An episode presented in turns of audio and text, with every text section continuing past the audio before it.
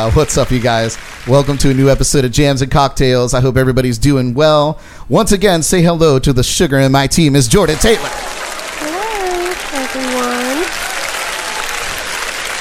It's like Twilight Zone. Right? we just do it one over again. We'll, we'll get it while we can. Yeah. Hey,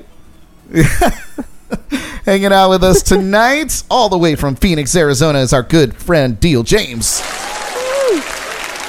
Oh yeah, oh yeah. We got an exciting show for you. As always, we have our eyes on the comments with our live viewers, so please chime in anytime uh, to join our conversation. Thank you for tuning in live with us. If you're watching this on YouTube, please hit that subscribe button and be sure to follow Jams and Cocktails on all your favorite podcast platforms like iHeartRadio, Spotify, and iTunes. So, uh, what do you say we start the show? Hey, you guys. Uh, I'm going to introduce you to our very special guest. He's a singer songwriter and Treasure Coast local legend, now residing in Phoenix, Arizona. But before leaving, he left his mark here with his solo work, his band, the Jedi Magic Carousel, and countless collaborations with other artists. We miss his live performances here, but we get to hang out with him tonight on the JNC podcast. Check out Mr. Deal James.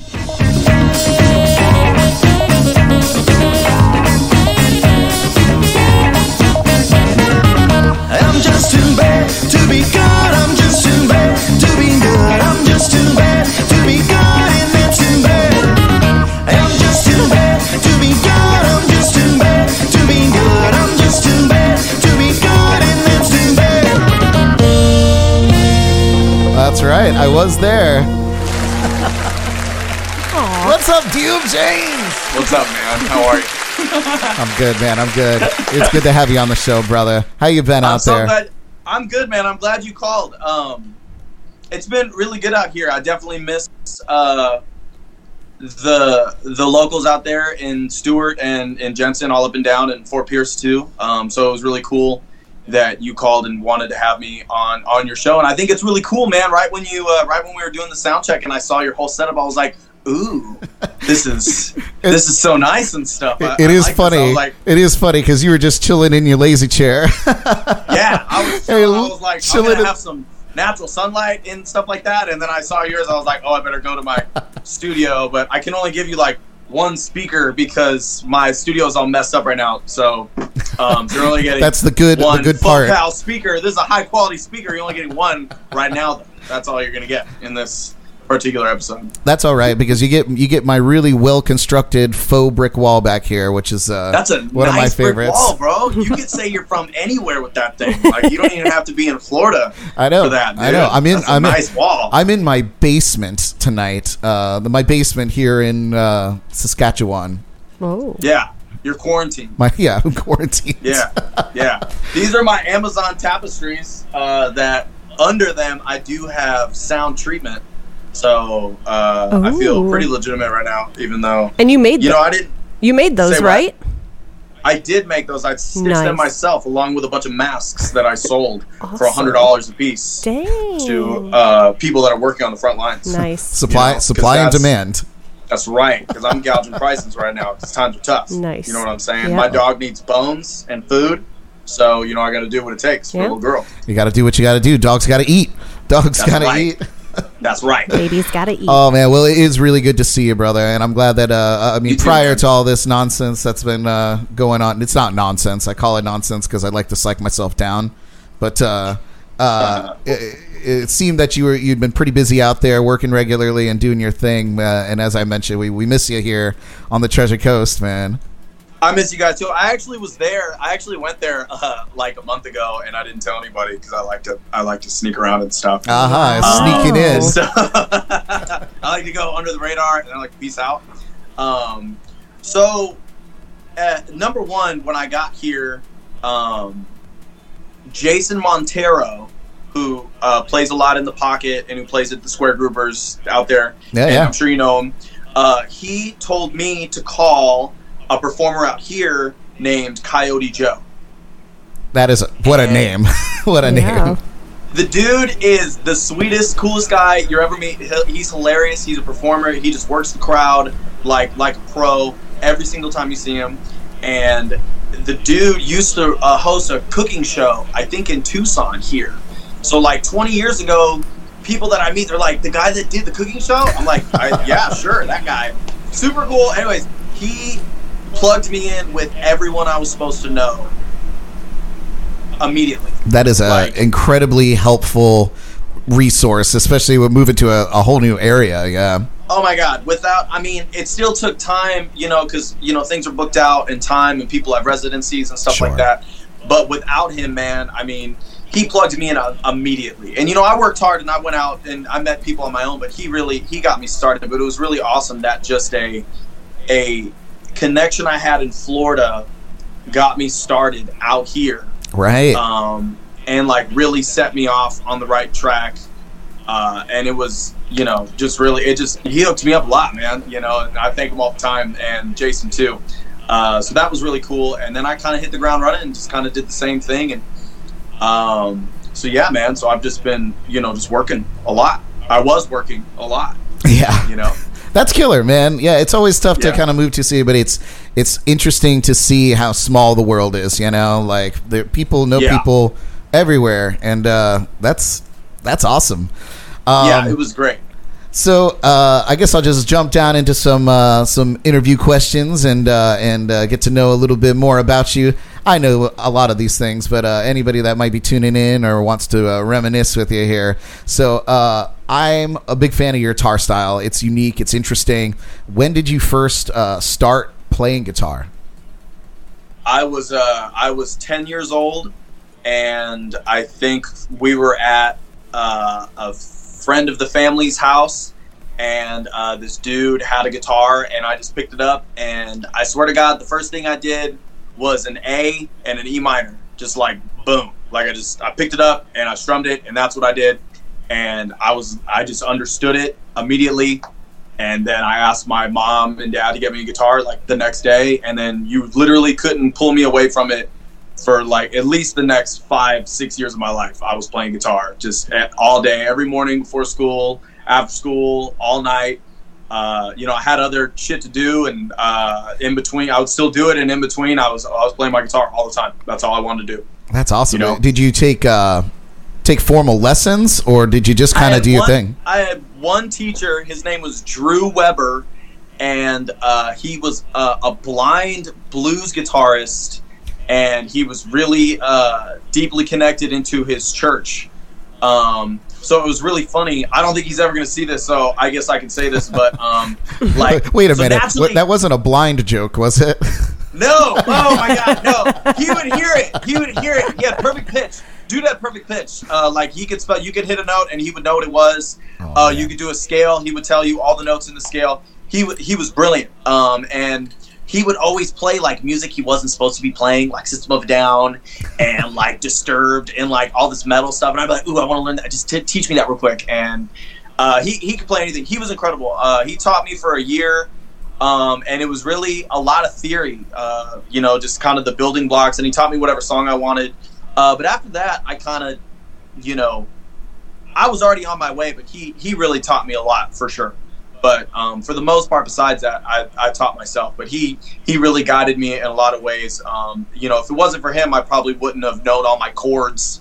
You know, and and when you get older and you start playing with people, uh, playing with other musicians, you know, not knowing basic theory, and I'm not like brilliant at theory or anything like that. I don't, I can't, you know, I didn't go to, you know, if you go to jazz school and stuff like that, Right, I mean, you exactly. really- you know, then you really know your stuff. But to know just the amount that I do has like really because of him you know you can communicate you can speak the language without playing anything and that really uh and of course it's it's awesome to, you know you need to be able to speak the language while you're playing um, which some of us we forget to do that too but to be able to speak it you know uh, formally is really really really important and you can and sometimes you know when you're the guy in the room that can't talk about that kind of stuff and you know it's like oh i don't want i don't want to be that guy It's true. It's I mean it's a it's a, uh language all its own, you know, and and the best way really to learn any language is to immerse yourself in it. So when you're immersing yourself with these musicians that are either schooled or are incredibly experienced in their craft, you just absorb that as a sponge. And and, and if you were, you know, uh, 10 to 15 years old taking all that in your brain's just ripe for that kind of stuff it's that's awesome Yeah. man Yeah, um I got really lucky that um you know, I mean, there was something in me that I, I knew how to do it, you know what I mean? And you can't really, you know, you can't really uh, account for that. I mean, I just kind of understood it. Yeah. And uh, but you know, I'm glad my parents went and bought me a fifty dollar, you know, nylon string guitar. You know, Yep. just let me. I think my next guitar, my mom uh, traded a pair of shoes for this lady's like steel string acoustic guitar, and uh, that's the and, like, best yeah, I think she came home and she was drunk with this lady. She's like, "I got you this guitar." and then Awesome. this is a funny story. I hope she's watching. So we have this guitar in this case, and mind you, my mom traded a pair of shoes with this lady, like at a bar or at someone's house or whatever. So uh, we're going on vacation. We're going to Arizona to see because I have family out here. That's one of the reasons I'm out here. which makes And sense I- yeah and I, I grew up in St. Louis. So I get this guitar in St. Louis. We go to the airport, and they take the guitar and they take the case and they start wiping it down. And I'm like 12 or 13. And my mom just grabs my arm and my shirt and just holds me as tight as possible. And I'm just like, and my dad's a flight attendant, so we've been flying since I was a baby. Oh, okay. You know, so I'm just like, what the fuck are you doing, man? You know, of course I didn't say that because I'm 12. Sure. I'm still looking at him like, why? I didn't do anything. I've been really quiet. I've been super quiet, man. I don't know why you're yelling. Yell at Hannah. She's right over there. You just yell at Hannah. And uh, we get through the line.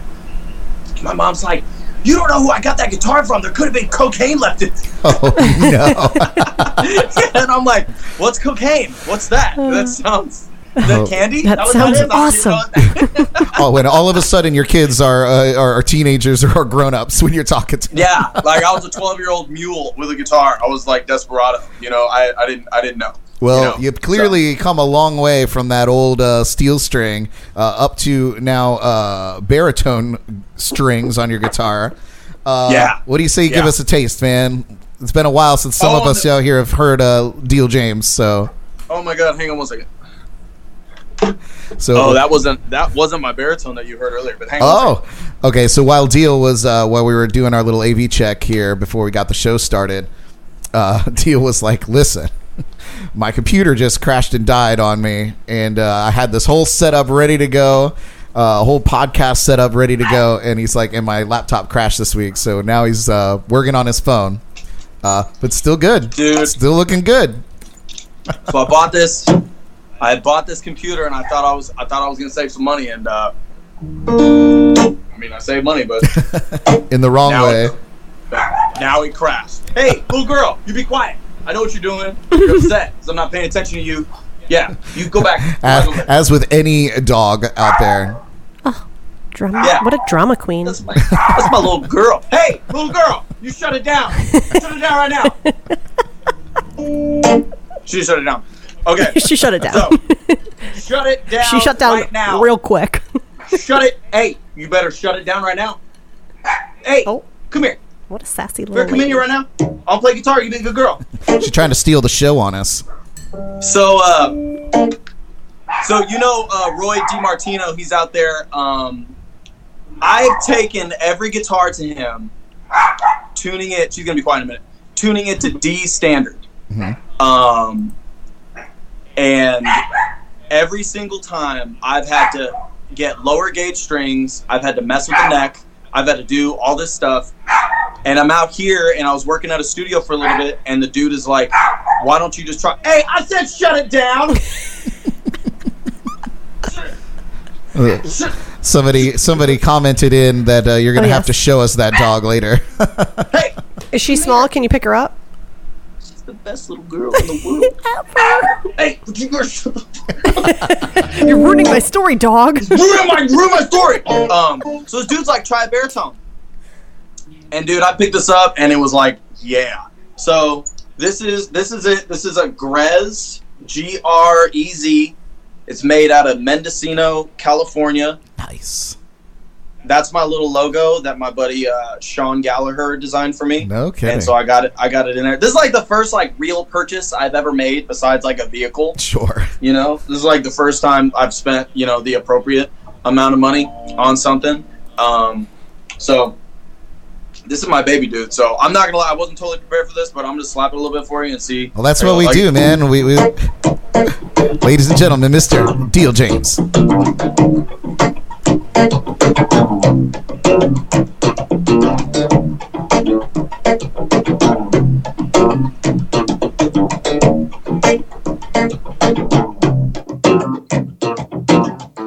mama said, Baby, you like to be alone, but then I said, Don't deny it, be the corner. Everybody wants someone to love.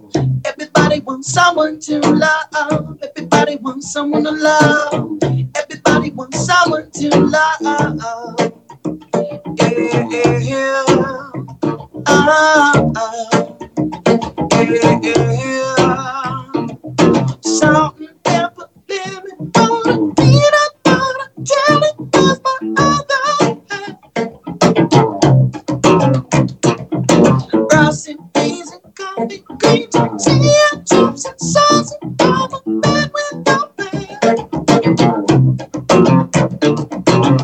So as you can tell, these top low strings up here sound like a bass.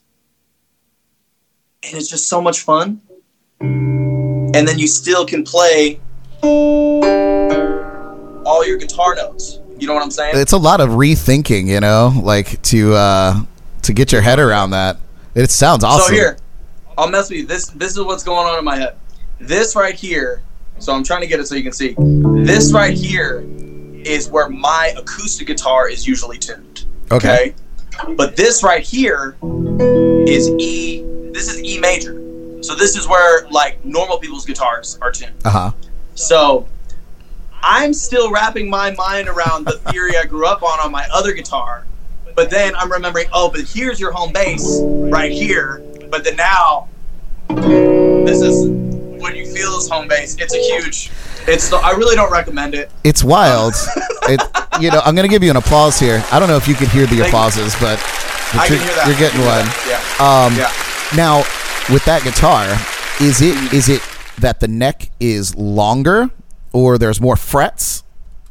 the neck is longer. Um, the neck is longer uh, from you, you know it doesn't feel longer when you're playing it as much as I think where um, this part. I'm not a guitar tech, so I'm not going to say a bunch of stuff that I don't know. I feel like this part of the neck is uh, a little uh, closer to the edge of the body.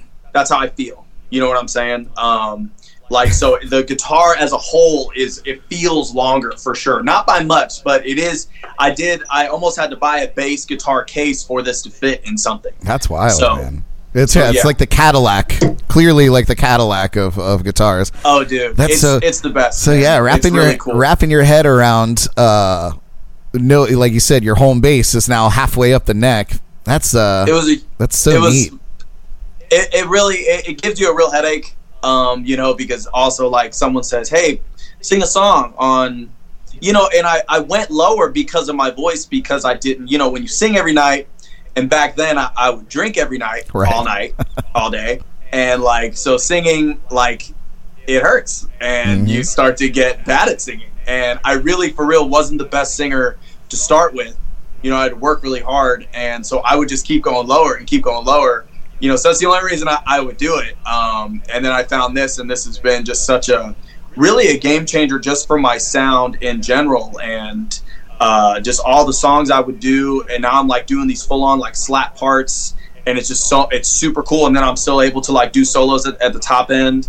And uh, it's it's been really awesome man. And i'm really glad uh, that i tried one out because this guitar is built to be this low. My acoustics are not built to go that low. I'm probably ruining them. Right, you know- right, with the constant uh like lack of stress on the neck. Yeah.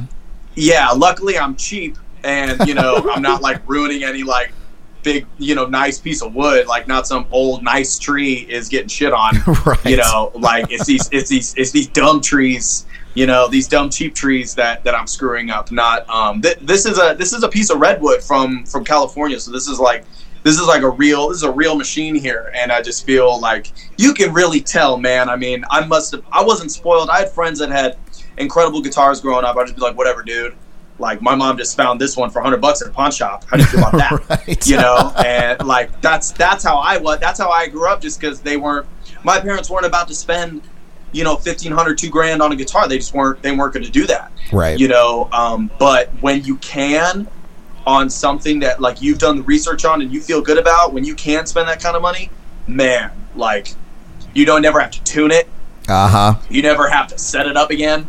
You know what I'm saying? It plays great all the time. You know, you just got to keep it, uh, you know, under a humidifier if you're, uh, you know, in the desert like I am. You know, and that's pretty much that's pretty much the only thing you got to do. Yeah. You know, keep it away from the salt wherever you're at. You know, I don't know if you're by the beach or anything. Oh god, I've I've ruined completely ruined guitars, uh, especially Yeah. working on the cruise ships when you're just out in that salt air all the time. And uh, yeah, I've always been, you know, I have a couple guitars that are near and dear, but even then, you know, I didn't spend thousands of dollars on them. But uh, you know, certainly when you gig every day, you got to have your guitars that are just just workhorses. You know that you you you play and abuse because that's what they're there for. They're the soldiers. You know. Have you ever done the carbon fiber? You know, I I have played them and I have not liked them. Um, And uh, you know, going even to uh, like Ovation guitars with uh, the carbon back, uh, they just you know they don't. Uh, I don't know. I don't. I never dug them. I've played a couple RainSongs that are really awesome. Uh, a RainSong guitar is pretty dope as far as the carbon fiber ones, and but but yeah, there's something about the sound. Like I, you know, what we plug in, that's what we do. That's our job. You know, you got to go through a PA. So I mean, you can always make anything sound good like that. Exactly. Make it sound, but there, you know, if you if you pick it up and you're at your house and you don't like it, then you're kind of just like, exactly. well, I, I hate this thing. You know, I don't like it. Let's burn it. it's you exactly know? What don't wanna do happened. You know, I was always a Takamine, pl- uh, Takamine player, um, and Mm-hmm. uh, when I finally ran mine into the ground on the ships, and I went to the store to buy a new one, I picked up half a dozen Takamines, and then I picked up the Taylor Big Baby. Uh, Uh-huh. And I just kept coming back to that guitar, and I was like, "This guitar sounds beautiful." So Yeah. I bought it, Yeah. and uh, you know, and I've, I've I've now since run that guitar into the ground. so Yep. they just keep I've going. a couple Taylors for sure. Yeah, and now Uh, now I play now I play a Telecaster almost every show, so that that lasts I- a little longer. oh, you do now? I do, you know, playing electric every night is so much easier, dude. bro. You're telling me. Ever since, ever since I got this guy, I actually started playing a Telly at my gigs every night too. This actually has Telly pickups in it. So Oh, the yeah. original design of this guitar is um, they're gold foil, and the gold foil is a really awesome sound. But um, for what I want to do, this just got me way more low end and way more clarity and everything for the Telly pickups. These are uh, called Rio Grande pickups. They're made out of Houston. nice. Uh, and so playing electric every night is so much better, dude. Oh my god, like your fingers, like there's no feedback. Wow. You can crank it. It's so You know what funny. I mean? Well, 'cause I all started- the effects work. I started doing like a one man band show, and uh, so I use I use the guitar. I use a uh, an octave pedal for my bass runs that I play mainly with my thumb, and I play an entire like uh, electronic drum kit with my feet. Right, so trying to like figure out a how to mix all that together. Uh, the acoustic just didn't trigger the the octave pedal like I liked, and Nope. and it created weird sounds. So Yeah. when I started bringing the electric Which in, octave pedal do you use? um, I just use the Super Octave three, right? Okay, yeah. three. Um, And that one just attacks. You can just attack the A and the B strings, right? exactly. That's why I got Okay, it. cool. Yeah, yeah. Yeah, it's Yeah. it's sweet. It's and because sure. because it's an electric guitar, it really zones in on those on those strings. No doubt. Uh, so it, it it's better. And now you know I use uh, Fender has an app for AmpliTube that you can put on your iPad, and it emulates a great Fender uh, stack, Yeah. and it, it's it's so nice and it sounds great. And I can play as loud as I want or as absolute quiet because I generate without with the exception of my voice and whatever sound that the strings make when you're plucking them. I generate Yeah. zero sound uh, stage volume, so it's just whatever I mix into the speakers. So I can be in a coffee Yeah. shop doing my whole show, and it's Yeah. and it's fine, you know. Yeah, But- it is uh, the technology nowadays. It, it really is awesome, and then it's really awesome to meet like you know like purist folk bluegrass people that play just the best guitars and they're the best at it. Yep. You know, it's so nice to have to to know like there's all this tech and you can do just whatever the fuck you want. Right. And then there's someone over here just playing a piece of wood and it's and it's the most comforting, soothing thing ever. You know, and like you just feel like somebody's God in their music. You know what I'm Yeah, saying? no, that's- like it's really That's how I feel about uh, Abby Owens. How she could just night after night get up and that's what I was talking sing about. her I- face off I didn't want to give her and- that. and I didn't want to give her that on this thing. right? Well, uh, I don't know if she's tuned in, but she deserves it because they, they, you're hard pressed to find somebody, at least in this area, that can sta sit on stage with their guitar, sing their hearts out, and play their guitars and just melt faces. And she does it night after night. It's it's Yeah. incredible. it's funny. I think my soul like looks for both. Like, because I've met a lot of tech people out here that are just brilliant, and like, uh, you know, how I got this guitar was through some of those connections. But then, probably my closest friend out here, his name is Chad Gregory, and he's like the dude version of of Abby's soul. Ah. you know what I mean? So it's like Yin I and feel yang, very yeah. yeah, and he's he's the same way. Like, I'll bring my acoustic over there, and he's like, "Why did you buy that?" Oh And no! I'm like, number one, bro, that was a gift. Okay, so like this wasn't my fault. All right, somebody somebody gave me that. This one I bought. He didn't like this one either. Um, you know, but That's like funny. the dude has like he, he's a lot like Abby, where they just have they grew up in that in that uh, realm of music where Right. they if, if it doesn't have soul and you can't feel it, then it's dog shit. Period. You know what I'm saying? It means nothing to them Uh-huh. if like there just not not like this not pop lovers at all.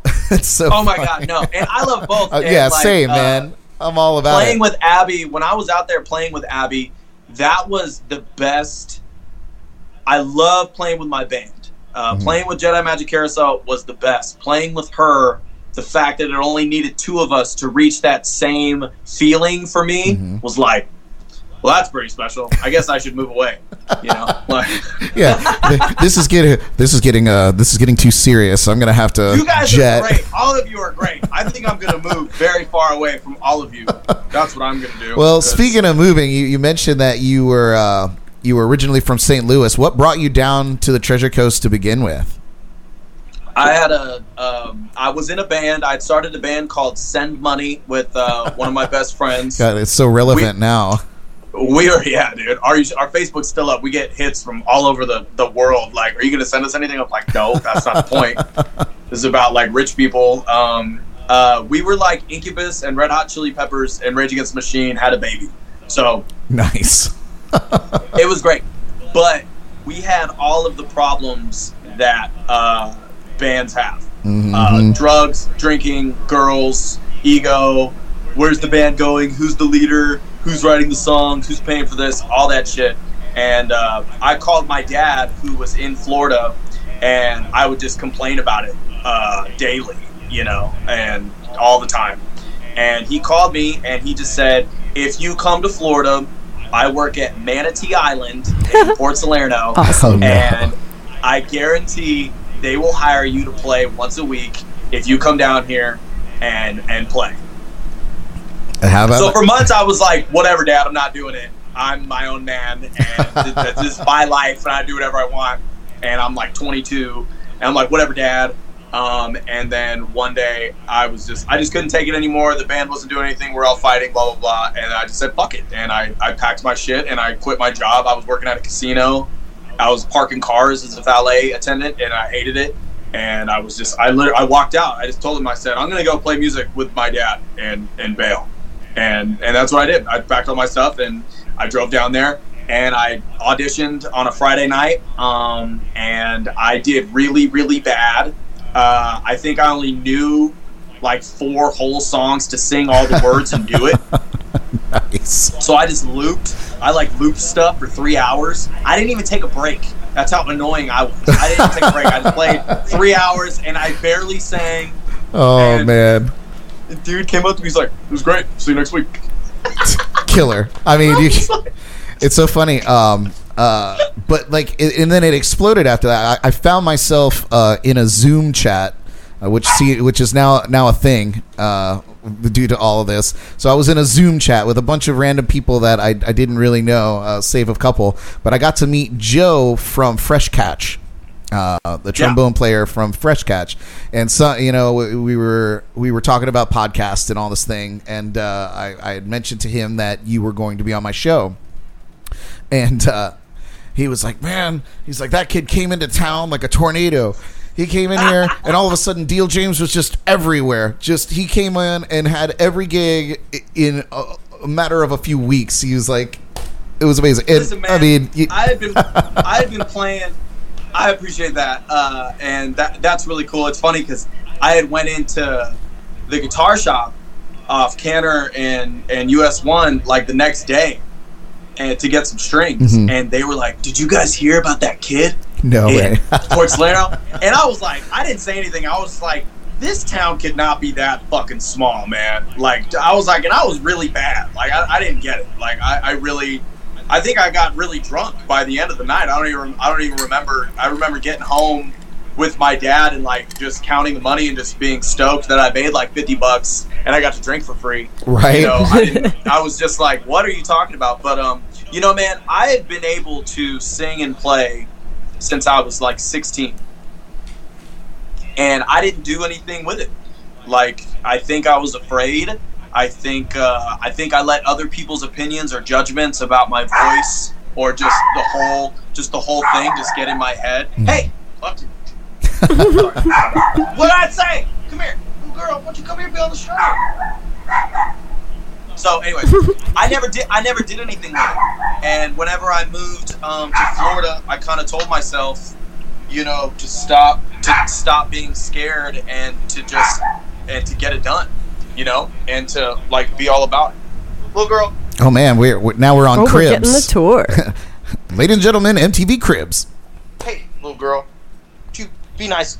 Be nice. Come here. oh, look at this little Aw. nugget. It's my, li- it's my, it's my little goose. Is her, is her name Peanut? Her name's Gilly, um, but I call her little girl. All right, so come Oh in here my with me. We're God. so cool because we can't, we can't so ruin the shot for everybody. Pretty. Okay, Can't All ruin the that sound coming out of that little puppy. Yeah, right?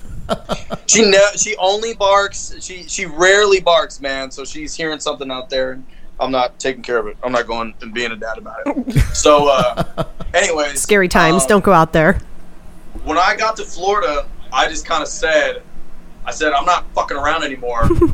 and I'm like, I'm really not going to let any opportunity pass me by. And I'm just going to say yes. And man, I said yes to everything, dude. I said yes. I met strangers and they're like, why don't you come down to Deerfield Beach and play at my party? And I would just go. Like, I didn't think You, about you it. You got to do what you got to do, especially when you're just I trying to crack into something, you know. dude, I was like doing drugs in the bathroom with people, and I'm just like, and I never even done drugs before. I don't like drink, and I was just like, whatever you guys say, man. Welcome to whatever. Florida. I meant like just girls that I would never ever had of ever like not. I would not have done that, and I just said yeah. I said yes to everybody and everything all the time, like that Jim Carrey movie, The was Yes like- Man. dude. For real, no, that's seriously what I thought about. I was just like, you've done your whole life like not putting putting your your stuff out there, not putting yourself out there. And then I was I got there and I was like, dude, if you're gonna do this, because I had a great band, and like you know I could have like grown up in St. Louis and like kept working on it, but I was just like, fuck it, dude. If you're gonna leave, you better make it worth it. And like a year later, like I remember seeing uh, like a video or something of somebody at Terra Fermata, and I had totally forgot like I had my name on the back of the stage, and I was just like, "Oh my god, you really did say yes! To, you said yes to everything." I was like, "Sweet man." So, uh, all right, you can be a good girl. Stay here if you be a good girl. Aw. She's So uh, I, I I don't know if you were able to hear it, but uh, during the countdown, um, I, I had a couple of your songs playing. One of my favorite tunes that I've heard from you was off of the Afterglow record. Uh, it's called "Cause and Effect." Um, it's, in my opinion, it's one of it's in my opinion, it's my favorite cut off of that record. I Thanks, man. I remember when that it came out and I was listening. I was like, I put it on repeat. I was like, this song's awesome. So Thanks, what man. what inspired that tune?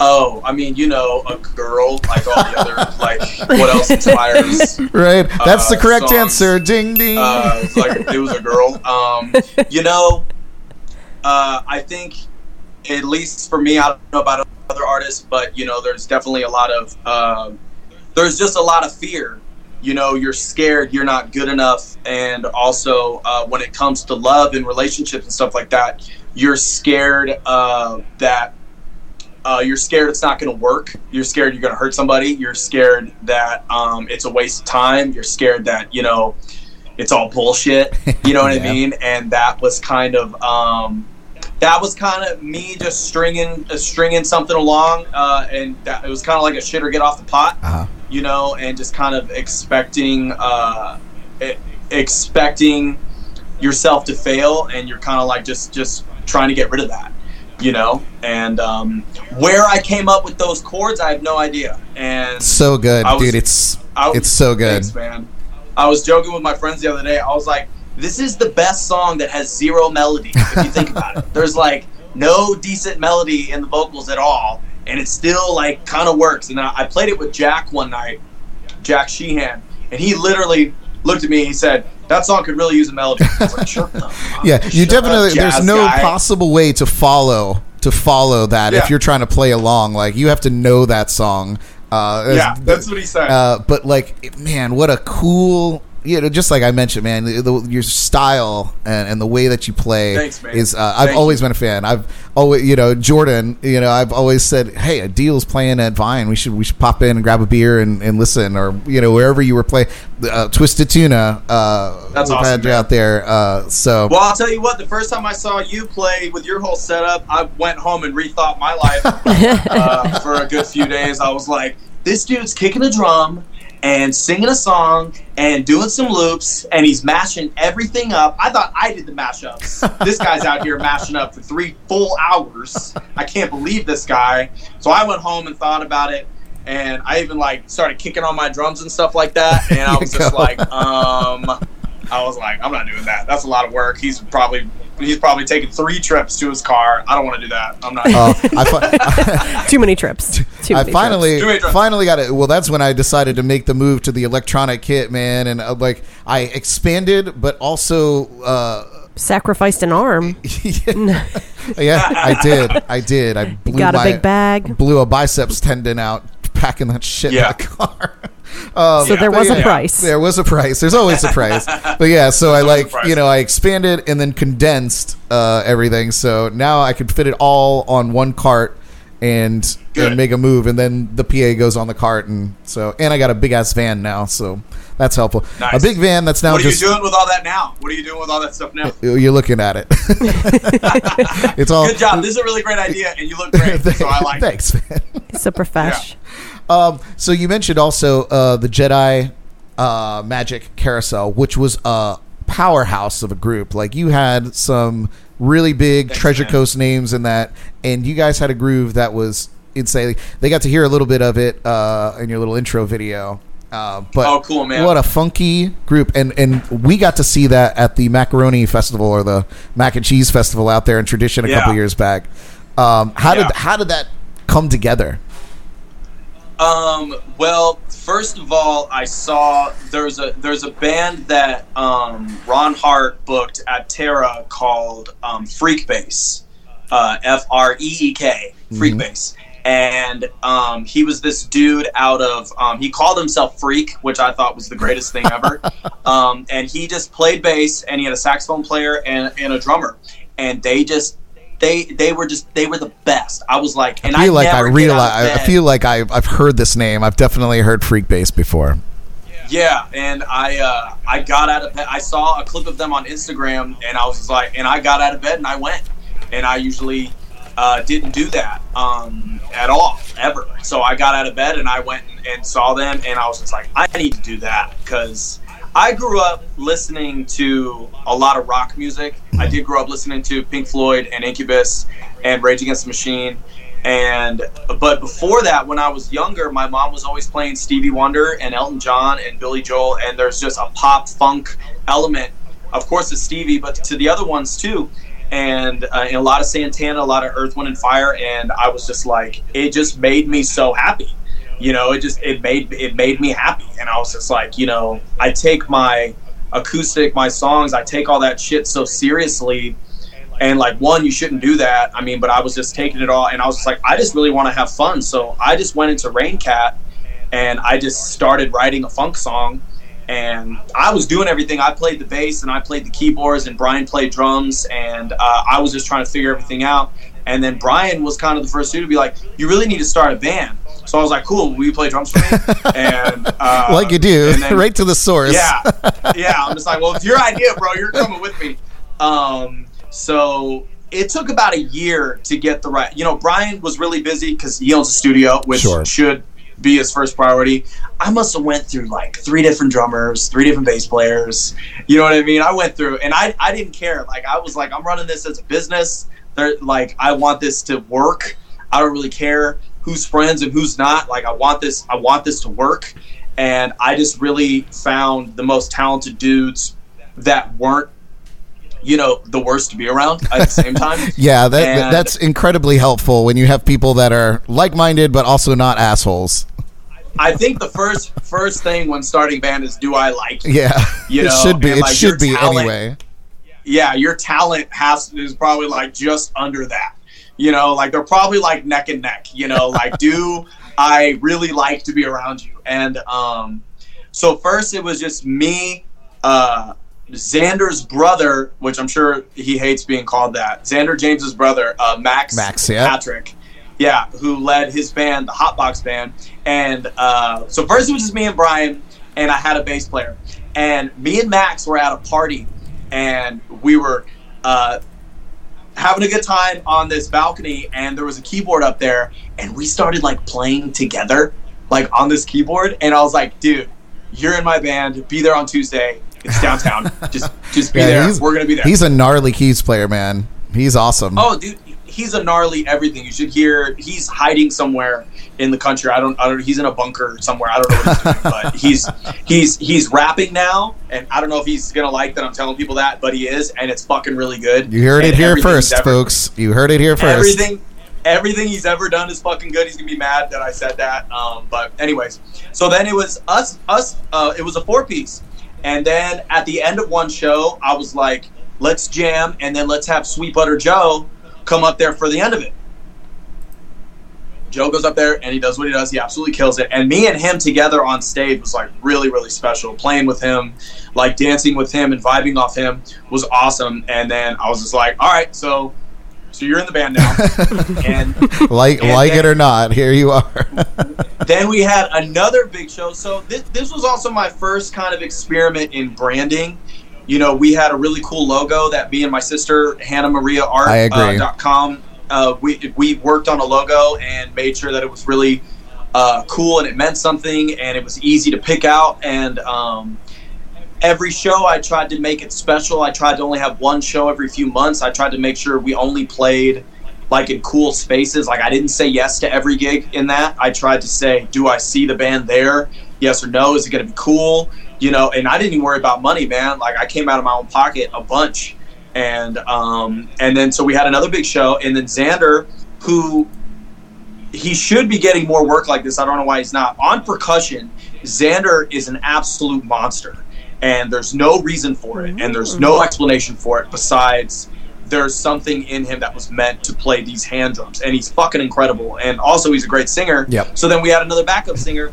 We go and do this show. By that time, we had uh, Tom Holla on, uh, who's the polka drummer for out the Alex Meixner band, which is how we met Joe. Oh man, And I a polka once band. Awesome. once upon a time and he was too busy or some shit and then he was like whining to me at a party like how come i'm not in your band and i was like whatever bro um, so literally a couple weeks later uh, i was just like all right i'm gonna fire the guy i got if you're in dude like like i'll fire i'll fire him right now if that's if that's what you're if you're gonna be in this band like like i'm in that's what i want so we do this show i think it was at the brew house gallery in lake park hmm and we do this version of another brick in the wall. And for some reason, something happened. Uh, the my pedal board goes out. Something happens, and Tommy and Xander do a drum solo together, Oh no. playing with each other, and it's like the most primal, funkiest, dopest thing. And of course, I'm taking all the credit for it. yeah. I This put this my- together. this is my idea. I'm like conducting it. Like, yeah, you go there now. You know what I'm saying? and it was man, it was so awesome, dude. And then after that, it was just like we are just like we are just off to the races, man. You know, that was it. So, what happened? What what what? You know, I mean, don't get me wrong. I know the Treasure Coast has its uh, its pits and valley or the peaks and valleys here. What happened? What got you to to leave all that and and move out to the desert? I quit drinking, and uh, and I just didn't I didn't want to be out there anymore. You know, I mean that's that's really the that's No, That's it- pretty much- It's a great reason, short version of you it, know, you know uh, what I mean? because uh, Uh, it really this is a tough place uh, to to, to be sober. Be sober, yeah, in general. yeah Just in uh, general. You know, uh, yeah, I just I was like I quit drinking and there is here here's the thing and you know I think you realize it more now is that there is a ceiling in certain places and then but then you also have a ceiling on yourself um, you know the internet you, look i'm across the country we're talking to each other right now right, Um, exactly. I definitely have no regrets, but at the same time, that ceiling is it's really more within it. It's, it's within yourself. It's not so much. And at that time, I didn't feel like I could stay there and uh, do what I had to do for myself. I also have family out here. My dad's out here. Uh, my mom's whole side of her family is out here. And um, I had some other personal reasons why I wanted to get out of there. I had been there for six years, and it just kind of felt like you should go. Uh, stuck in a rut. Not Yeah. gonna- and I'll tell you something else. I don't know if we have time for this moment, but um, recently I wasn't really done with uh, moving. I was going to move to New York uh, on April 1st of this year. And I went there on March 1st to sign a lease. And March 3rd, the whole world took a big shit. Oh wow! You know, I was I was going to and my birthday was on the second, Yep. Oh, right in the middle of it. Right oh, it's okay. middle. Yeah, we, I Yeah. got it in just in time. I was uh, a little birdie uh, called me today, and we were having a little Deal James chit chat, and uh, Right on, man. kind of let me. Yeah, I know, man. I do my research, buddy. Uh, and it told me uh, about a little project that was taking you up to New York. So I, I don't, I'm not letting anything out of the bag. Um, but I do know Mainly because we don't remember who. No, I'm just kidding. I don't- mainly because that was Yeah. that was a bottle of wine ago. Yeah, that was, like, but so deep in uh, drinking. There, there was a magical trio coming together that uh, that I'm I'm sure will will move forward uh, once once all this kind of clears clears out. But uh, it was something I was very very excited about to hear. Is there any truth to this? oh yeah, me, me, Tom Holla, and Xander James, we were gonna go, and then all this happened, and um, you know, not only just because New York being the center of what it was here in this country, right. um, but also just the pure number one, going to New York was going to be a huge gamble if everything was fine. Right. You know, Yeah. if everything was working, if everything was shooting on all cylinders, going to New York was was a huge. You know, I, I usually don't care what people think, or you know, you try really hard not to care what people think. But man, I got so much. Wow, New York, you're really gonna do that? You know what Yeah. I mean? you're gonna be So you're gonna be that it. guy. Yeah. It's it's Oh the big God, leagues, yeah, man. so much, it's man. the it's that's And the I real really- scene. I really didn't care. And then all this happened. And, you know, just the fact that the main way you make money is like, aside from being working in a restaurant, you know, our profession, you know, they canceled Coachella, man. And Yep. like only 20, only 100 people had, uh, there was only 100, uh, like uh, under 200 like fatal cases here. And they canceled Coachella. They canceled the NBA. I was Uh-huh. watching a game and they canceled it. And I'm just like, you really want to go there now Yeah. and and personally i was like no i don't you know um, I, I didn't want to go anymore because you don't know when this is all going to be done and you know personally in my situation i don't know how much money i'm going to have left when it all is over Right. and i don't know what i'm going to do to make you know i know what i'm going to do but you know what i'm saying like you just Yeah. don't The, the- there's so many questions. the marks, thing man. is, uh, and the reality is that it's still going to be there at the end of this tunnel. Um, the, the opportunities are still going to be there. It's going to be a wildly different landscape, which in in I've always or at least tried to take solace in this is now uncharted territory. So we all have a level chance to go and burn some trails and, and create something that hasn't been done before. We we now have this blank canvas in terms of music Yeah. scenes and how we present art uh, to to listeners. Uh, you know, you, Yeah. you saw the live stream thing just exploded, and not just Yeah. on a local level or you know kids doing karaoke in their bedrooms. I see a bunch of crazy people. I Yeah. have no idea who they are now, even when I don't want to. You know, on Instagram, you can choose to go see Right. that. You It's know, just- but now on Facebook, you're just like, whoa. You're inundated. Who are all these people? It's just like Yeah. walking into Yeah. your favorite bar and there's an artist playing that you've never seen before, and you're like, okay, no, I can do this. Or you're like, well, this is bad. I got to go to another bar. But now we're just doing it in our in our underpants in our, in our houses, you know. Now you don't have to close out your tab. Yeah, exactly. You can Yeah. I should probably close out my tab at my home bar sometimes, but uh, another story. Um, Hey, I don't blame you, man. Let me let it be known. I don't blame you, bro. Uh, oh yeah, it's tough. It, it's You know? it's tough. Um, well, to make it a little less tough, what do you what do you say? You want to play a game? yeah, dude. Yeah, we're gonna play a game. All right, you guys. Uh, we're gonna play a little game called Name That Tune. Fancy. Yes, name that tune. I thank you, thank you very much. Thank you, Too kind. thank you. Calm down.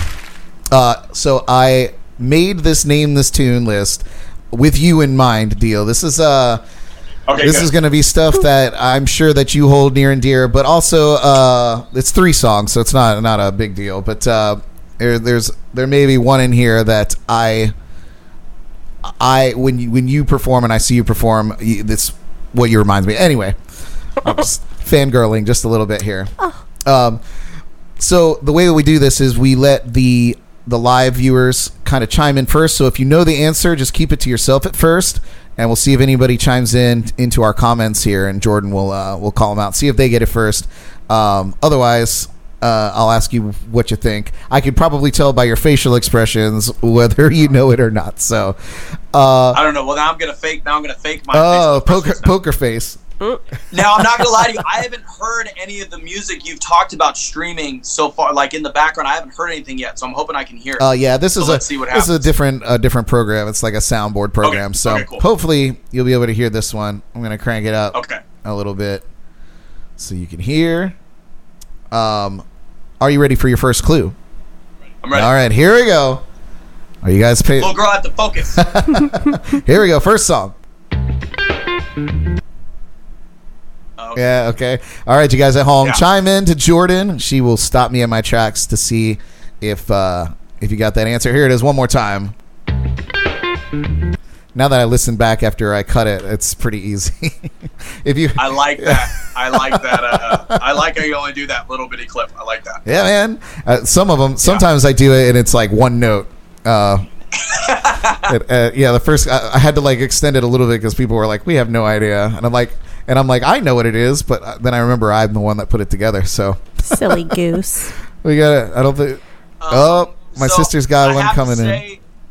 That uh, that recording, I think at the time when I first heard it, uh, it gave me a lot of confidence for like recording at home. Yeah. Because I remember listening to it, I'm just like, is that really like, is that is that the recording? Is that because the first time I heard that song, it's Neon by John Mayer. That's right. nice. Yay. I thought I've only heard that live, and I think it was the the light, live by the light. Oh, dude, Say- and that was the that was the greatest live version of that song I've ever heard. He's a beast, man.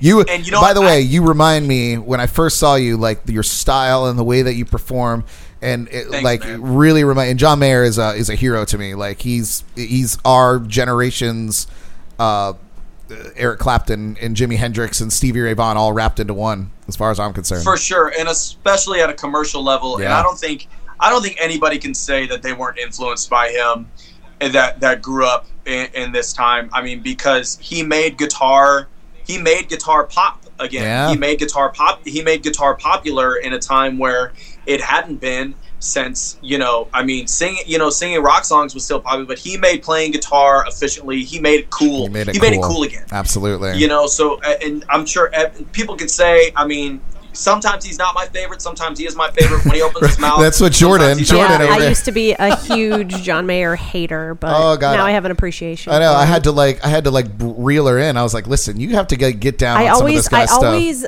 affiliated him with like guy version of Norah Jones for some reason. I just was always like they should be together. They're like the same, but boy girl.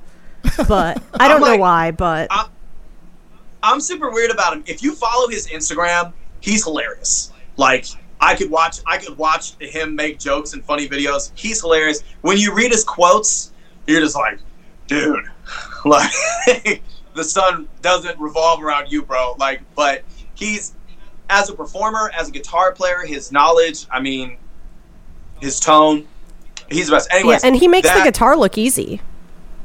Like Oh yeah, I feel like yeah. watching him, I'm like, oh, I could do that, and then I go to do it, and I'm like, yeah, I have no idea what to do at all. But when I saw that live version, I was so obsessed. And I actually I met this kid at a party.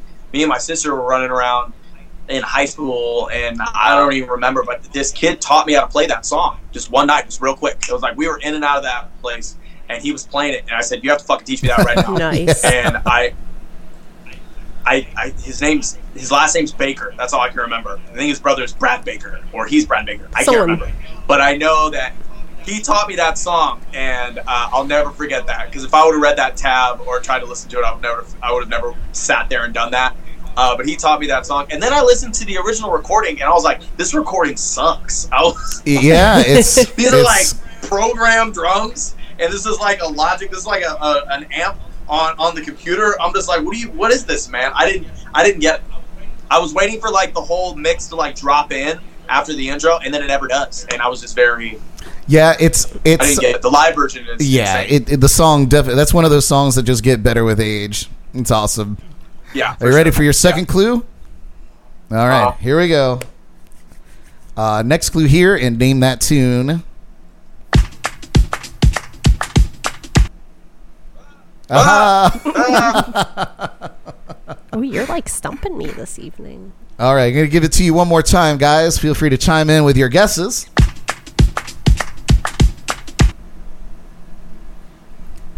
I think I'm gonna be wrong, but I think if it, if if I'm close to being right, it's because the beat is the same as as a D'Angelo song. I'm wrong. let's let's go away from D'Angelo. Oh, It's it's a little Okay. bit.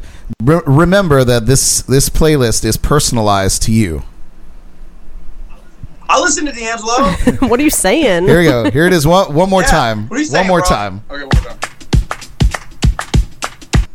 I like that beat though. I might have to sample that. yeah. I, that, I'm just saying that's like virtually. It's not the same sounds, but it's like the same beat as uh, Sugar uh, Sugar Daddy uh, by D'Angelo. Um, but I, I don't know that one. I It's not D'Angelo. Yeah. Uh, it is, however, "Animal Spirits" by Vulfpeck. Oh my god. Come on. I don't even know what that is. Which, Well, you couldn't give which me you the- told you me. couldn't give me the main Yeah, I couldn't. I couldn't do couldn't that. give me the I couldn't riff. do that. He, t- he told me that that was his main riff. favorite song. So Oh gosh, deal. Well, let me tell you. Uh, I don't have a favorite song. I was gonna dispute. Oh, okay. Um, you just have a song. Whatever's the song you liked that day. Is That's my, fair.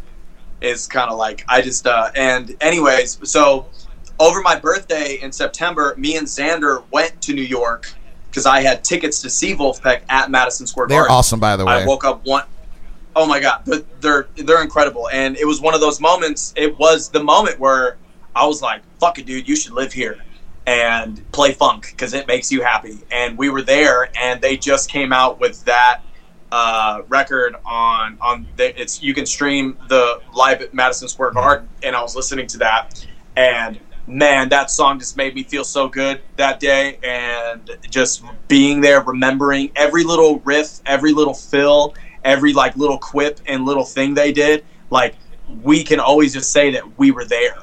And that was like just a really, really awesome thing. Like someone's live record, you you were there right? Yeah, and cool. also for a for a band that got famous on YouTube and Spotify and that doesn't have an agent and sold out the biggest venue in, in the country, arguably. Right. Um, So to, to be there for that, for all of that, to go there with Xander, to, to hang out with Ryan, we played a show on a rooftop and and, and uh, you know uh, next to the Empire State Building. We played in a speakeasy like underground. Like it was it was fucking awesome, man. That whole trip and like yeah, I mean I got on the plane coming home and I was like I'm going yeah, there, jacked That's- up, ready to rock and roll. Uh, That's I love I'm it. And yeah. Awesome. Yeah. Awesome. All right. Well, I'm Yeah. surprised that you didn't get that one. Well, listen to Sugar Daddy by D'Angelo and tell me that beat's I might have to pull it up. I might have to pull it up. Yeah. All right. Last and final clue. If you don't get this one, then uh, we might have to end our friendship. Are you ready? Is Gi- is Gilly Uh-huh. ready? I see she's over there perking up. All right. Last and final clue. Here we go.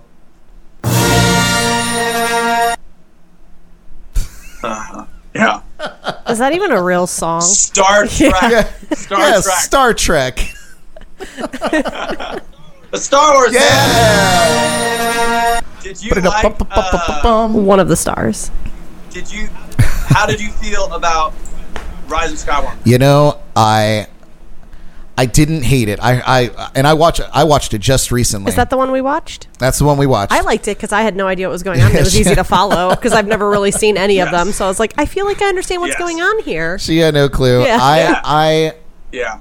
I didn't hate it, but I also didn't. It didn't give me closure. I don't know if that makes any sense. It was like I watched something and I was like, "That was very cool to watch," and I was like, "I don't Yeah. feel like this is the end of anything." Um, but Yeah. but Yeah. it was very nostalgic. It was very cool to see where they went and where they kind of pulled these story ideas from. But at the same time, it was uh, it was a little kind of uh, I don't know uh, off the off the I ranch. love when Sidious like just destroys the fleet. That's like that's my Yeah. favorite. When he when he electrocutes I, I, the whole I will fleet. admit the the last probably thirty minutes of the film was my favorite. Like when it all started kind of coming together, I was like, okay, this Yeah. feels like Star Wars now. Yeah.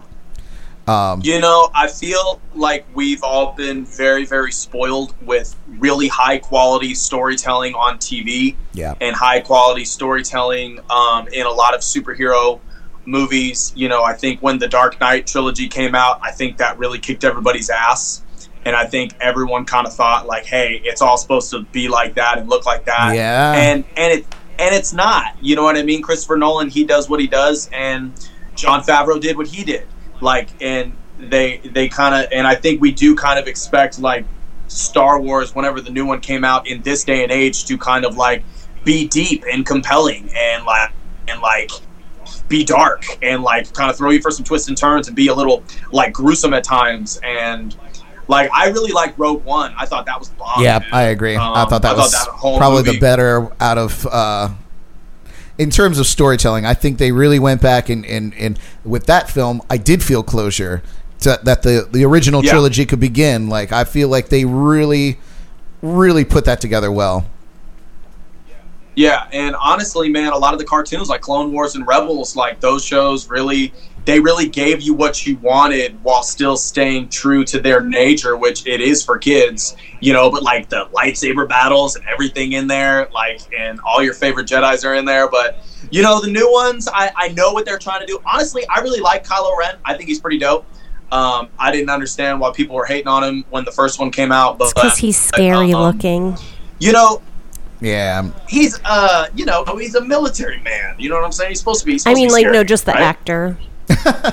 She just thinks his face. is- Adam is Driver scary. is scary. Yeah. Yeah. I mean, and I love him because I watched him in Girls and stuff. I love him, but Oh, God. he's scary Yeah.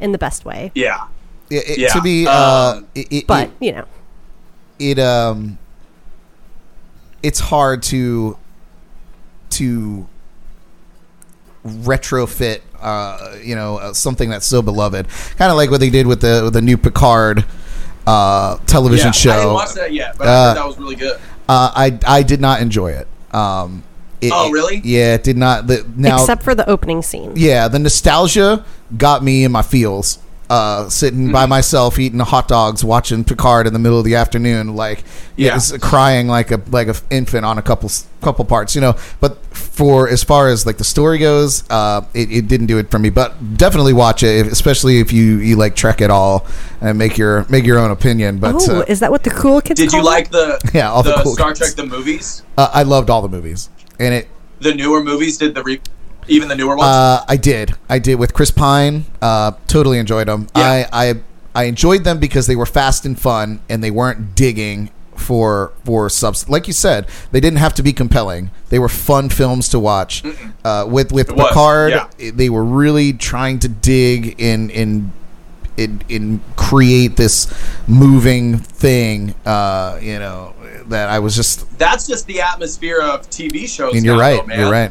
like if you're not dark and if you're not like you know going against like the social norm in like this criminal way then like you're not cool like ozark is a really cool show but to be honest it's just breaking bad in a different like place. Right, same You know formula, I'm saying? different Like- different uh, content. yeah which is great Sure. i love it because i love breaking bad and, and i like that show too i'm just saying like it is kind of the that's just kind of what's going on now on tv i just watched uh, the stephen king show uh, the outsider and that's kind of the same thing. Like it's just this dark moody you know it's like a mystery thriller like almost horror but it's just like if that's not what you're watching now or, you know I, that's what people are expected to watch. That's what people are watching is just that you know that really deep kind of not necessarily scary but just kind of that gut twisting stuff and i think a lot of us that like comic book stuff if you're not giving us all the things we want from the comic books we want it to be dark and twisted. Like daredevil the tv show on netflix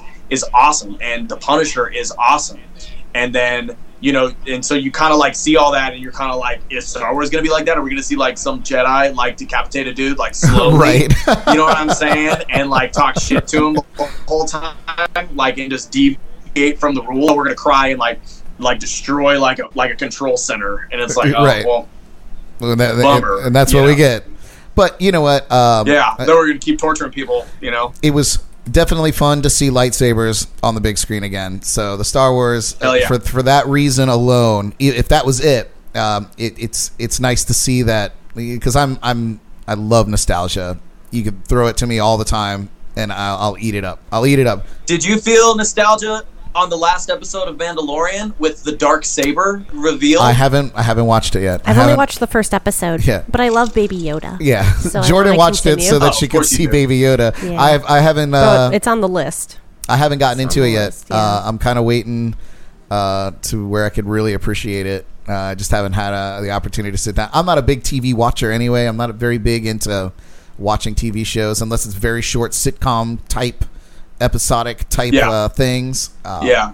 but I do want to get into that because uh, people are raving about it.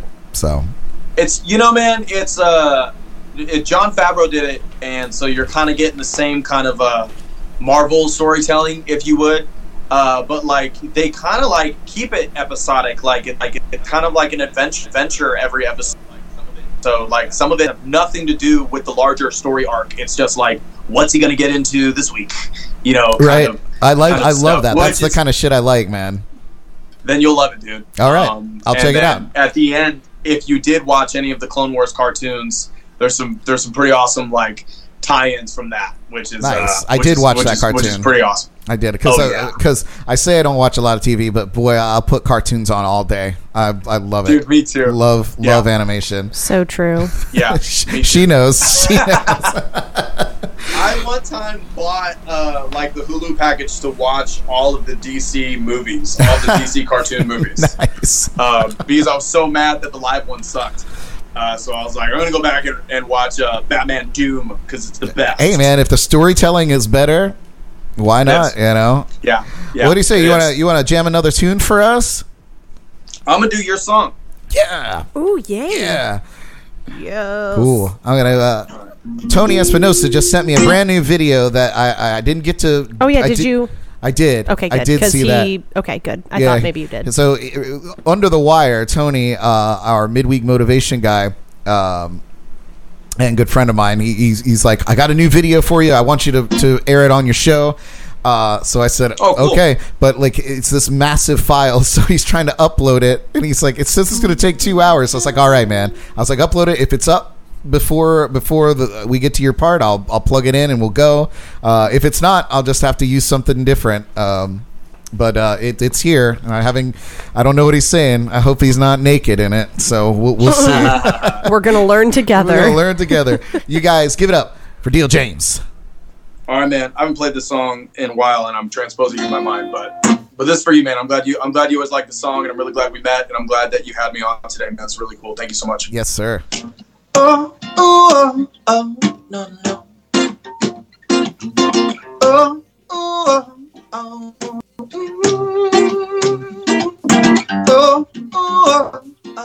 No, no, no, no.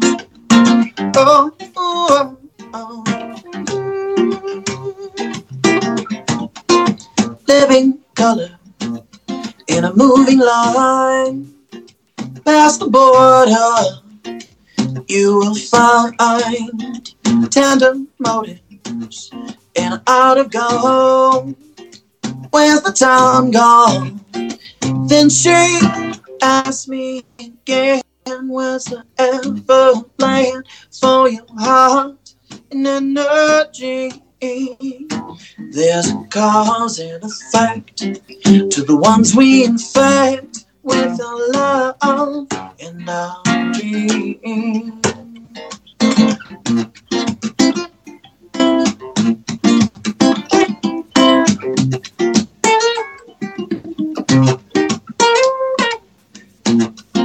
Make your move to draw near, not too close. I, I can't stand I'm waiting for the sky to fall before I commit.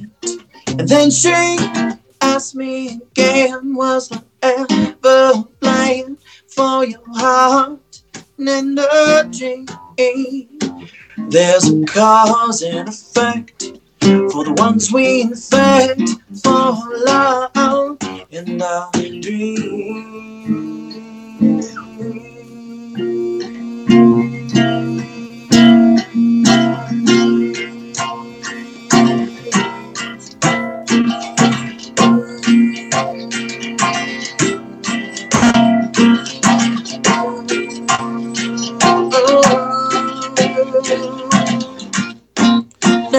color in a moving line past the border, you will find tender motives and out of gold.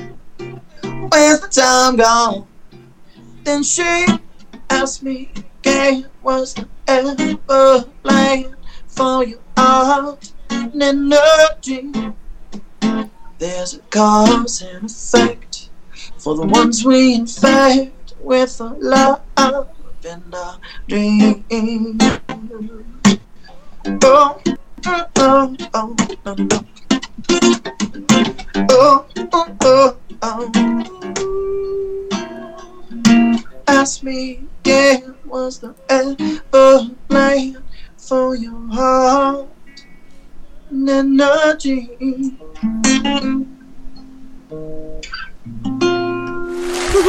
Woo! Yeah, Love the face at the end. it was great. Beautiful.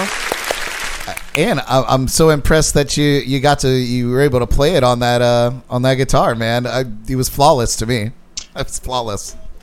Well, uh, thanks, man. I'm glad you liked it. Uh, I didn't want to. I didn't want to confuse myself because Oh, you oh you switched it. Okay, So I was like, man, I he played like, it flawlessly. I was like, no, I know it on this one, and I'm just gonna do that. And uh, you know, I'm really trying to. Uh, so I haven't live streamed because um, sometimes I really like to take a break. I've taken breaks uh, before. Uh, where you just kind of want to step away from performing and kind of think of something new. And so I kind of have some new stuff working, um, just new songs I've learned and uh, new songs I've written. And uh, I have a drummer out here that I'm going to start working with and do some live streams. And I'm kind of waiting to bust out the the baritone for a lot of that, um, just to just kind of like save some stuff. You know sure, what I mean? sure, absolutely. That's cool, man. Yeah, and I, like- and I'm in the same boat. You know, uh, when, when it first Yeah. started, like when this all started kicking off, you know, I kind of like jumped on the bandwagon, or I wouldn't even say I jumped on the bandwagon. Like I I'd been doing this show uh, for for ages now, uh, since since January. Uh, so I was doing this, and I was doing live streams and request shows, and uh, you know, and I had just kind of like got this multicam setup that I was going to start bringing to my live shows, and live streaming Uh-huh. from my live shows with multi-camera angles, Yeah, and yeah. Uh, and really put together, you know, an interesting way to watch from home or watch on your shows my actual performance. So I was just starting doing live streams from the studio here, just kind of working on that, and then it all went to shit. And uh, I was like, okay, well, I'm clearly prepared for this. And then I did a Yeah. few live streams, and uh, and I really just don't do it for the same reasons as like it was it's kind of a nice break it's kind of a nice break to sit and, and think about different kind of content and how i can how i can approach an audience in a, in a way that doesn't require me to be behind a guitar um, so Uh, and, yeah, and and just to sit I on the couch and do nothing like that's also really really nice too yeah, that was my political answer for why I haven't live streamed. But I'm not gonna lie, man. I mean, this is all kind of heartbreaking.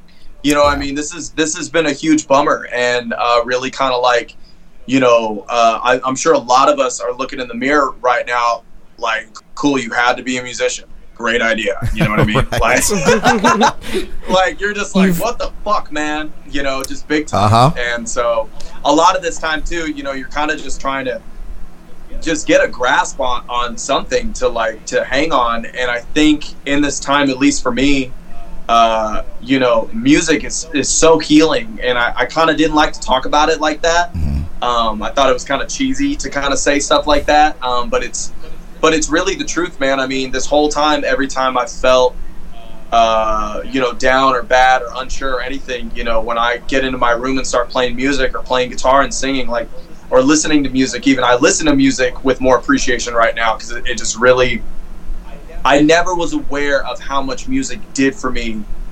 I thought I was aware. I thought I thought I really knew how much music was healing for me, and I've known that because my whole life I played it all the time. I mean, obviously, it did something for me, but I think now that it's been kind of taken away in the way that it was, I think now, at least for me, I've had a huge kind of epiphany just about how much I appreciate the power that music has for for for me, and I think I think it's probably about time that I realize how much my music does for other people because sometimes I don't know or I don't care to know or I don't give it much thought or appreciation. And I think just you calling me and wanting me to be on your show and to talk to me about it and the way you talk about uh, all the projects I've done I mean I I appreciate you. And I think I think it's about time I had more humility and appreciation for uh, just music in general and the power it has, and that I am lucky enough, and so are you, to be a vessel of music to to flow through. Absolutely when a lot of- uh, it, it, it- You know what I mean? yeah and and it i mean obviously uh, i appreciate that. Uh, it, it, it's the truth. You know music especially when it's your own creation it's a very personal thing. You know even even people you know that, that crank out pop tunes like for somebody that song is very personal in a way. It's like you know Yeah. i've said it before on the show like it, it's like having children in a way you know? And sometimes you're a good parent to that child and sometimes you're a shitty parent to that child and sometimes Dude, sometimes your kids excel and sometimes they fall behind you know? It's it, but that that still belongs to you and when you share that with other people it's incredibly vulnerable uh, for criticism or love, how whatever, however it's received. And as a songwriter, it's uh, it's very scary, and and sometimes you put up that wall because you don't, you know, you don't want, you don't care what people think about it. You know it's great. You as know a it's songwriter, as a performer, as Yeah. as a performer, even you're just like, oh my god, I don't want you to hear what I do right now. You know what I'm saying? Not like that. I don't want any. I don't want anything to do with that. And I think, uh, I think that's really it's it's just us being mean to ourselves.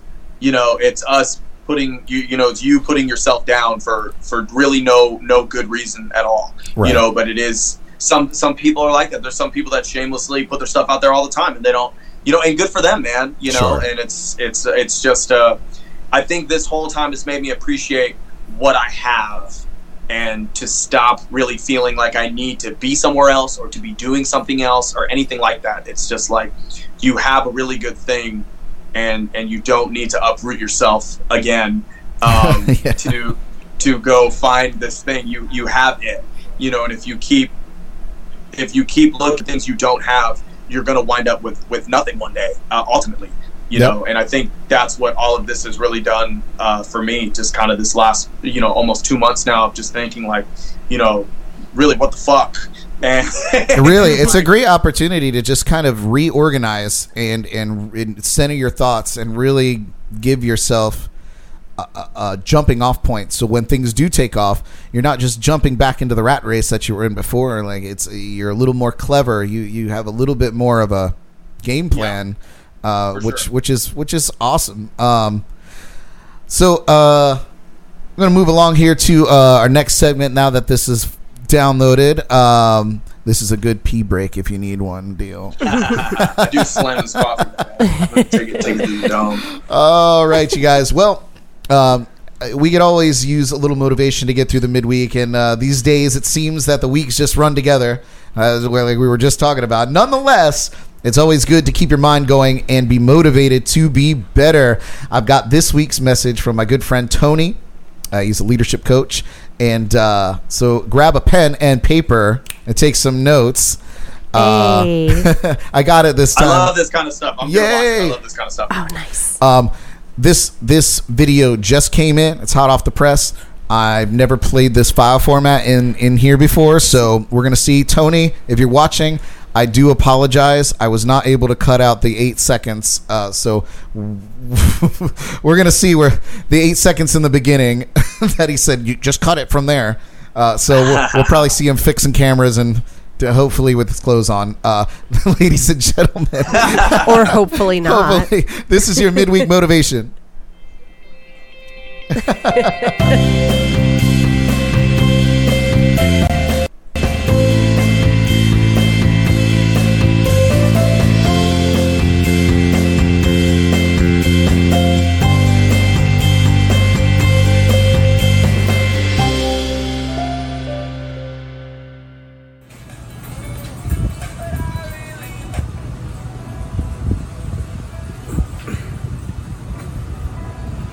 Tony, you're on. BradBrock.com. How you doing, my friend? Wednesday night, jams and cocktails. Always a pleasure to be here. Thank you for having me. Thank you, thank you, thank you. I know I only got a few minutes, so I'll keep it short and sweet. I want to dig right into it. Look, any of you out there, if you haven't made the decision on what changes you want to make when we get back to some kind of normalcy, shame on you. I know everyone out there wants to make some changes in their life, and I'm going to help you. I'm going to help you out right now on how to start making those steps to make the changes that you want from the time we are five, four or five years old, when we start noticing ourselves, when we start to have awareness that we're alive, when we start falling and getting embarrassed, people are making fun of us and you're realizing that they're picking on you. You start to have awareness around four or five years old. And at that point, you start building this little world around you. It's a safe, secure world with the things you like that make you feel comfortable. And if someone, as we get older, if anyone, from the time you start building that world, starts challenging you or says something against how your world is built, you get defensive, you get fearful, you put a wall around your world to protect it, to stay safe. You stay in your comfort zone. And we, a lot of us, a lot of us carry that into our, most of our life, into adulthood, onto our deathbed. And we never change our security. We never step outside our realm of comfort. So what we need to start doing is, the Buddhist monks have a word for this. It's called clinging. You're clinging onto the things that make you feel comfortable. You need to start letting go of those things. Have the emotions, enjoy life, but don't hold on to anything. Hate, love, friendship, all of that, you can have it. It's all part of you, but don't lock it in and make it part of your world. Enjoy all of the world. Experience all of the world. Stop clinging onto stuff. Start letting things go. Stuff that upsets you. When you start feeling your heart get warmed up, your boils, your blood is boiling, let it go. That's a moment. Understand it, have the emotion, and let it go. Move on. Stop holding on to the things that make you feel safe. Get out of your comfort zone. When you start letting go of the things that you're clinging on to and holding on to, and you start to realize that your world goes beyond the world of the existence that you've created, the whole world is out there. You ever heard someone say perception is reality? Bullshit. Your perception is your reality, and that's that's admirable, and you can own that. But your perception is not reality of the entire world. Now start letting go of the things you hold dear, the things that you, the world you've created. Start letting that go and start experiencing the entire world. When you get to that point, spiritually, emotionally, and you find out who you really are, you will be shocked at the person you are inside. You are not your possessions. You are not the world you created. You are a unique individual and you have purpose, you have value. Quit letting the world you've created own you. Break down those walls, break down those barriers, be comfortable being uncomfortable. Feed your fears. Do not let your fears hold you down. Feed them and move on from them and start letting yourself become part of the world that is out there. It's vast and it's amazing and you're awesome and I love you. BradBrock.com. Thank you. Jams and cocktails. I got my wine. One love, baby. God bless. Yes, I do not think that was a single pour. That was not a single pour. Tony Espinosa. Uh, that was that was a great uh, that was a great midweek motivation and Yeah. right up, right up the alley. Uh, Deal didn't get to hear it, unfortunately. it, Well, just give me the highlights real quick, man. Give me the Uh, what was the the message? the, the message basically was y- you have to let go of the things that are not serving you currently um, and, and y- take time to if you're upset or feel lost to or when you get angry about things feel that emotion take that emotion in and then let it go. Get the experience from it and then let it go. Don't let it fester. Don't sit around and stew in your anger. You gotta you gotta move on because uh, if it's a thing that you can change you go and change it. If it's something that you can't change you know you're just wasting your time. Yeah, and I feel like it goes along with the message of like words only have as much effect over you as you let them have over you, exactly kind Yeah, of thing. exactly. More or less, basically. so was. ah i'm really Yeah. glad it was good. i'm glad that he got that I video through that. It- Which sounds kind of crazy, uh, but like, like when you think about it. There's a dude. Oh no, go ahead. Go ahead. Yeah. Oh, that was it. Just like when you think about it, like, yeah, really, words like someone could call you this or that, and it's like they're just words. back It's to how s- we right back internalize to it. sticks and stones you know Yeah. but Uh, me and some of my closest friends are uh, wannabe uh, philosophy majors, love it and uh, I've I've read a lot of. Uh, we we send me me and some of my close friends we send each other a lot a lot of stuff in uh, the philosophical realm, and of course we don't know shit, but you know you really try. Sure. And I think there's there's a dude named Alan Watts that talks about something called the backwards law, and it's kind of like essentially it's uh, just putting a name on if you if you keep asking for something, you know you're gonna get it, and Yeah. uh, and that also goes for negative things. You know, if you keep saying, you know, well, I really, I really, really hope I don't get a flat tire. I hope I don't get a flat tire. I hope I don't get a flat tire. And then you get, a, you're gonna get a flat tire. Right. You're, you're kind of, you're kind of putting that out. All right, you're you know, manifesting and- these things to happen. It's Yeah. like uh the whole knock on wood theory. You say something and oh, better knock on wood. Don't want that to come true. Yeah. There's like a you know documentary about it- it on Netflix. It's called like the Oh, the think- secret or the Yeah, yeah Yeah. that, Yeah. Pretty good. That that's That's, a thing on actually a really Netflix. the, one, the. Secret's actually like a 20 year old book. that you were like Yeah, barely yeah. born when that book came out. Oh, And, bless uh, you, the- Bradley. The bit, the bit about the the backwards law is that um, really letting go of something is is really really difficult. You know what I'm saying? And it's actually when when people say like uh, there was stories about Bruce Lee would write shit down in his brain and then burn it.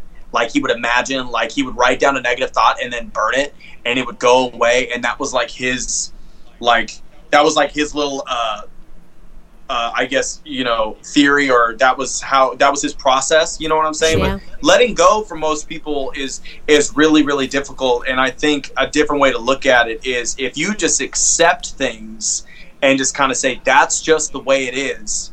You know, you kind of in a way instead of like letting it go by that definition which is like an action saying like this happened i'm just gonna let that go. Sometimes that's really fucking hard man. Yeah. you know and and sometimes if you accept something and you let it just become what it is and you just tell yourself i'm okay with that you're not necessarily uh, you know mentally letting it go but it kind of gets let go on its own you know and that's what alan watts would call like his backwards law. Like you're not letting it go. You're holding on to it but you're looking at it from a positive standpoint. You're saying this is what that is and i can't change that. And now i'm going to say kind of what you're saying jordan it's like you make it bad. If you kind of look at something and say well that is what it is and that's okay with me. Then you kind of let it go. It kind of comes out of you naturally instead of you having to like physically, mentally say, "I'm letting that go." right, I'm letting that go." visualizing the destruction of that thought or that feeling. Yeah, Which some people can do that and Yeah. right on, and some people are like, "I'm holding a grudge, dude." You know, sue me. You know, like, and you're gonna and you're gonna be about it like that. I write I write You know what I everything mean? down in a journal. I've been doing what it, it for ten years and uh, or more now. But uh, I've been doing it for the last two years. yeah, man, I have Oh, nice. volumes. It's Like a lot of them were hand are handwritten volumes. They sit on a bookshelf, like just my journals and like boo- you know different kind of you know spiral notebooks and whatever. And uh, and I still you know I, I continue to write. If I'm having a shitty day, like I write in the journal. If I'm having a great day, I write in it too. You know, it's just a way to to to It get it out and then make brain. sense. Yeah, exactly. Yeah, and it kind of like whatever, you know, you have a million thoughts a day, but if you write it down, there's a book I read called Mind Hacking, and it says, you know, the birth of an idea is really, it's not what happens in your head, it's whenever you put it on paper and it gets out of you into the physical realm. Yep. And if you don't put it out like that, it doesn't really be it's not really real yet like if it's in your mind it's just it's kind of it's you know it's a theory or it's an idea or, or whatever but when you put it on paper it turns into something more more real and I, I was typing mine for a little bit and then i just felt like i was cheating myself of the of the handwriting i was like yo dude penmanship you know just just practice. the lost art of penmanship. yeah yeah so uh, that's really cool that you do that me and my buddies do that and it's it really man it, it works dude. It's the way to do it. even if some of my friends are like, "What do you write about?" I'm just like, "Whatever the fuck I want." That's I guess it, man. I, I don't know, just like my, uh, sometimes. My sister Ellie just chimed in. She says journaling is literally life saving, uh, and and I would say that she probably was the one that inspired me to to journal and keep because I was always a songwriter, so I would journal through songwriting. And um, Yeah. you know, and Getting it would- Hang on, yeah, is the sun finally going down in Phoenix? Finally. son, dude. There you go. I'll s- I'll tell you, man. Uh, it is hotter here than it is there. I bet it is. I bet that dry Until the sun heat- goes down. Yeah, and then it's like cold and as then hell. it's like freaking St. Louis all over again. and that but it's kind of cool that that happens like you know it's it's interesting and like you get you can go outside and you can chill and you can sit on your back patio or whatever or you can wake up early and like it's all good but yeah it is uh, I'll, I'll have to say man it, it's it's way hotter here dude like Yeah. you you cook man yeah, I'll You take know? I'll take my humidity any day and my beaches. yeah, I did miss Florida when I went there. I did. I, I missed the air, and I missed. Uh, you know, I made a lot of really, really close friends there, man. A lot of really good stuff happened for me there. Not only that, I just really, really enjoyed, you know, being there. Um, so going back there was really, really, it was really awesome. I enjoyed it a lot. well, good deal. yay. So, uh, well, next time when you come, just secretly tell us and no one else. yeah, really, I will do that. Hit me I up. will do that. Perfect. We can have. We'll go. We'll go have coffee. You're on Yeah. my se- you're on my secret list now. of I the have a- secret I have things a- that I do. I have a baby pool I got, so we can all like you know take turns dipping in the pool in the backyard and Oh, sipping right on. I coffee. like it. yes, I like it. one I at like a it. time though, because Yeah. it's Yeah, you have to probably take the size for turns. your puppy. Yeah, That's fine. I mean, you know. you gotta make do with Oh, you right. got. when we can share again. Well, you guys, uh, we're going to uh, get on to the next segment here. Uh, this is uh, a segment made famous by the late, great James Lipton, host of the Inside the Actor Studio television program. We're putting Deal in the hot seat with a rapid fire interview we lovingly call Inside the Lipton Tea.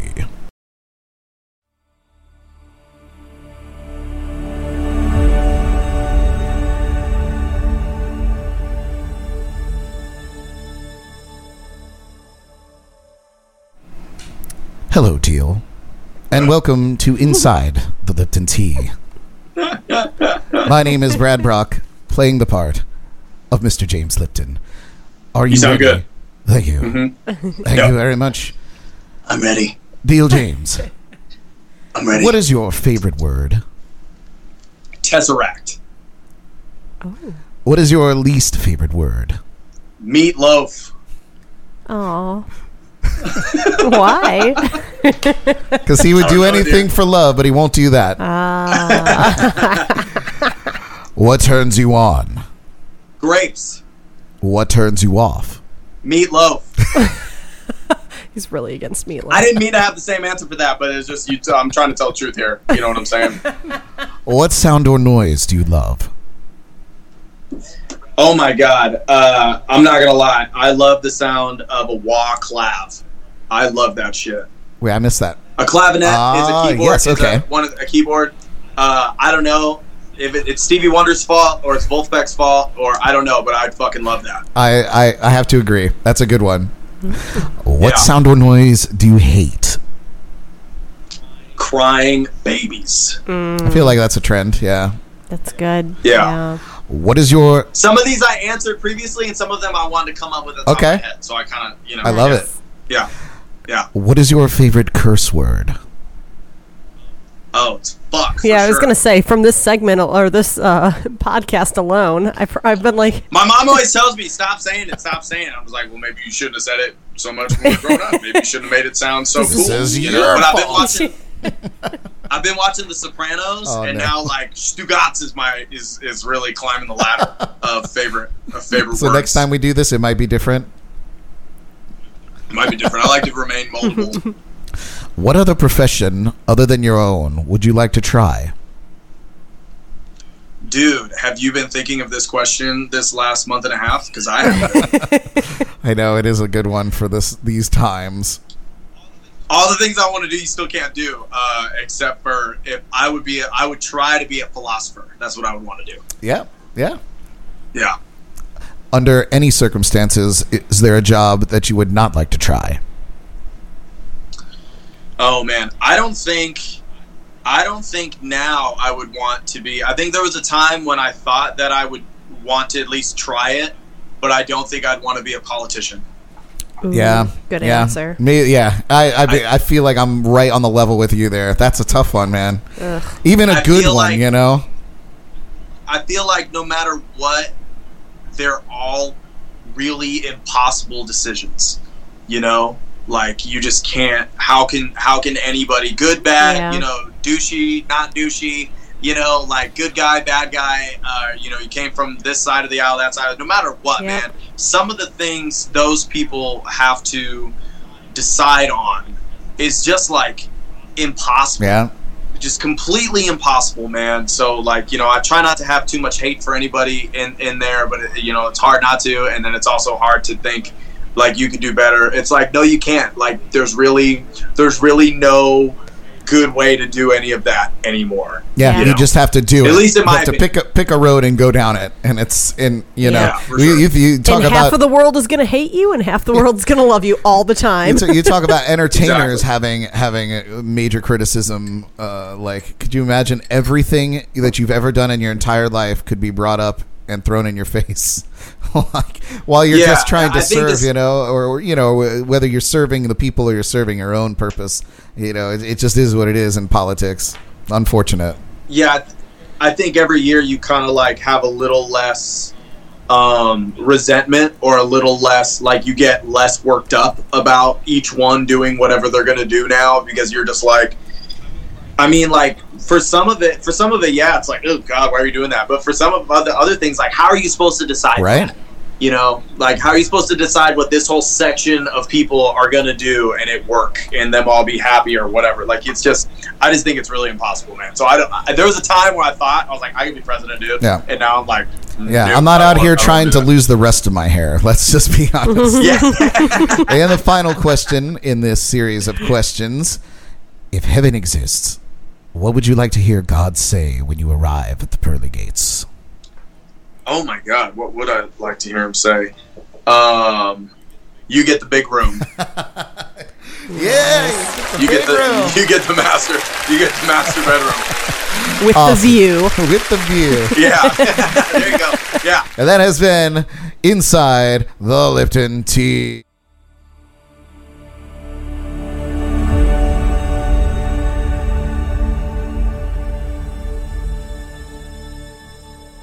Brought to you by Brad Brock. Oh, right on. It's all, man. it's all about those graphics. Doe. That's right, dude. That's right. Oh, man. Well, Your uh, Ellie asked, "What's the what's that fancy goblet though, Bradley?" ah, somebody finally knows. Finally, Yeah. What was Yeah, that? I'm uh, I'm drinking out of uh, some fancy fancy glassware tonight. Uh, From a circa 1894. no, I'm just Yeah. yeah, 1894. Um, Goodwill US One in Yeah. uh, Highway. yeah, exactly. You know what's so funny is uh, the these the set of glasses has actually been like uh, Passed in- down from yeah, generation to in- generation. in my family for for ages. Like Straight I- of White I remember City. being a little kid, and these were at my grandmother's house, like in her like good china cabinet. Uh, I Yeah. have no doubt that these are some sort of uh, department store, uh, not real crystal, not anything. Oh, well, that's, Yeah. that's a let down. but uh, I I could be completely wrong. They could be completely crystal. yeah, they could be like Waterfords or whatever. But, How do you test is. for? How, what's the at-home? Oh, test you got to for do like the you got to lick and rub around the rim, right? Is Uh, that the- no, that's not- uh, that's for later, babe. oh, okay. We don't talk about that. That was good. Yeah, that, was. that was terrible. As it came out of my Uh, mouth, I was like, uh, yeah, that's oh, gonna God. be a. Oh, no. I Oh, imagine- I liked it. I thought it was good. uh, th- this has a very noticeable seam up the up the side of it, so it kind of I don't think it's any sort of real crystal of any kind, but yeah. What are you gonna do? something happened Yeah. here. Uh, something happened. Oh yeah, I guess every time I switch from uh, every time I switch over to those different things, it shuts off Jordan's TV, so she can't see Yeah, anything. dang it. Oh man. Well, I do want to uh, mention we are going to try something a little new tonight after the show. Uh, since Zoom has become this uh, this phenomenon, uh, I've set up a JNC podcast Zoom after party. The link is in the description of this video. So if any of you are interested in carrying the party on and putting your beautiful faces in front of us to uh, to hang out and, and chat uh, with us after the show, we're going to be there for a little while. I think my limit is like 40 minutes or something. So we'll be hanging out there and, and having a drink or two and uh, hanging out with you guys if you want to pop in and have a little after party with us. We're going to give it a shot. I don't know how it's going to go. It might just be me and Jordan talking to nobody, but uh, it could be fun. So uh, that link, uh, that'll, that'll kick off probably right around 10 o'clock ish or whenever this, this ends. I think you can you can go in there um, anytime you want after 10 but uh, we'll see you when the podcast ends however uh, so yeah uh, that link is in the description there and uh, we kind of are up to our shameless plugs here if uh, you guys are interested in what we got going on i have my notes here they're on this paper Somewhere. because I ran out of cardstock and I'm not going to Staples. Uh, so, uh, uh, let's see here. Looking at the comments here. Thanks, Josh, for uh, for tuning in. Thank you to Keith earlier for donating uh, to the show. Appreciate that. Right Uh, on, man. Every little bit helps. Nice. Um, I think our air conditioner shut off here. It did. Oh, it's, Oh, no. It's a noticeable no. difference when the uh, when the air shuts off, especially for me because it's right here. It's just off the camera, uh, just off the brick wall. Um, anyway, Oh, that's you like guys, a Pink Floyd song. Yeah. No, I'm just Uh, kidding. I don't know. So you guys, we're gonna get down on some shameless plugs.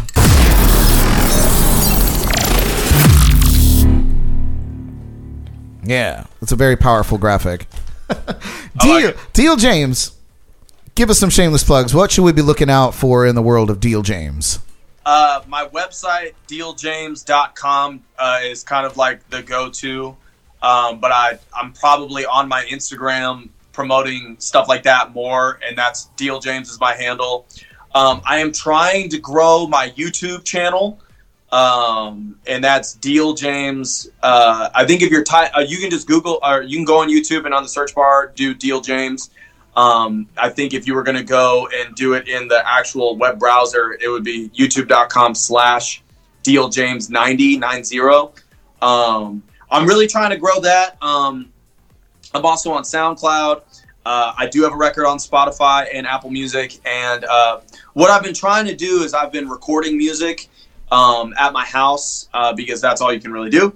And um, I've been trying to uh, I have another. I released a song a couple weeks ago. It's called "A Trick Yourself," and I did that on YouTube. And um, I'm really trying to just record and not overthink anything, and not put it through the grinder, and just kind of like if it feels right, it feels right. Just do it, and you know, only kind of revamp it a few times before releasing it. I'm really not even trying to. I'm not trying to mix it to to the highest quality level either. I'm not not trying to like dog my own stuff. I'm just saying I'm just trying to be active and do stuff, and I'm trying to just keep that on YouTube and SoundCloud right now. So that's kind of what I'm doing. Of course, I'm on Facebook, and uh, but that that's pretty much it, man. You know, Nice. Beautiful. Awesome. Yeah, that I did uh, get to listen to that tune, by the way, and uh, and I love it. It's a little bit of a departure from the Afterglow, uh, Yeah. but I feel like it's it's a departure in a in a really cool direction. Uh, Yeah. So Thanks, yeah, man. a- actually, it was in the in the countdown. Uh, um, uh, what am I talking about here? Cause and Effect was the first song in the countdown, and then there was a little piece of that tune uh, on Oh, the end there. So uh, it's great. awesome, man. It's awesome. dude. Yeah, man. Uh, I had actually bought a Roland JD-Xi, which is a analog synth, keyboards, bass, leads, and a drum machine, and it's a sequencer also. And I bought that looking for a MIDI board, and I spent like four hundred dollars more than I thought I should had at the time. And that little keyboard kind of became like my salvation the last few months because it's just pretty much an idea machine and you can see in that video it's it's right there and i do like i'm pretty much just doing synth sounds and keyboard stuff the whole time and it's just been a ton of fun to just get away from not you know i love playing guitar but it's nice to like get away from it for a second and try something new oh yeah, man. Uh, it's cool to hear different sounds and, and, and play with that. I love it, dude. Awesome. yeah cool man well i'm glad you like it Yeah. Um, I might I might put a link to that to your YouTube channel. Um, yeah, Thanks, man. definitely, guys, go subscribe uh, to his YouTube channel.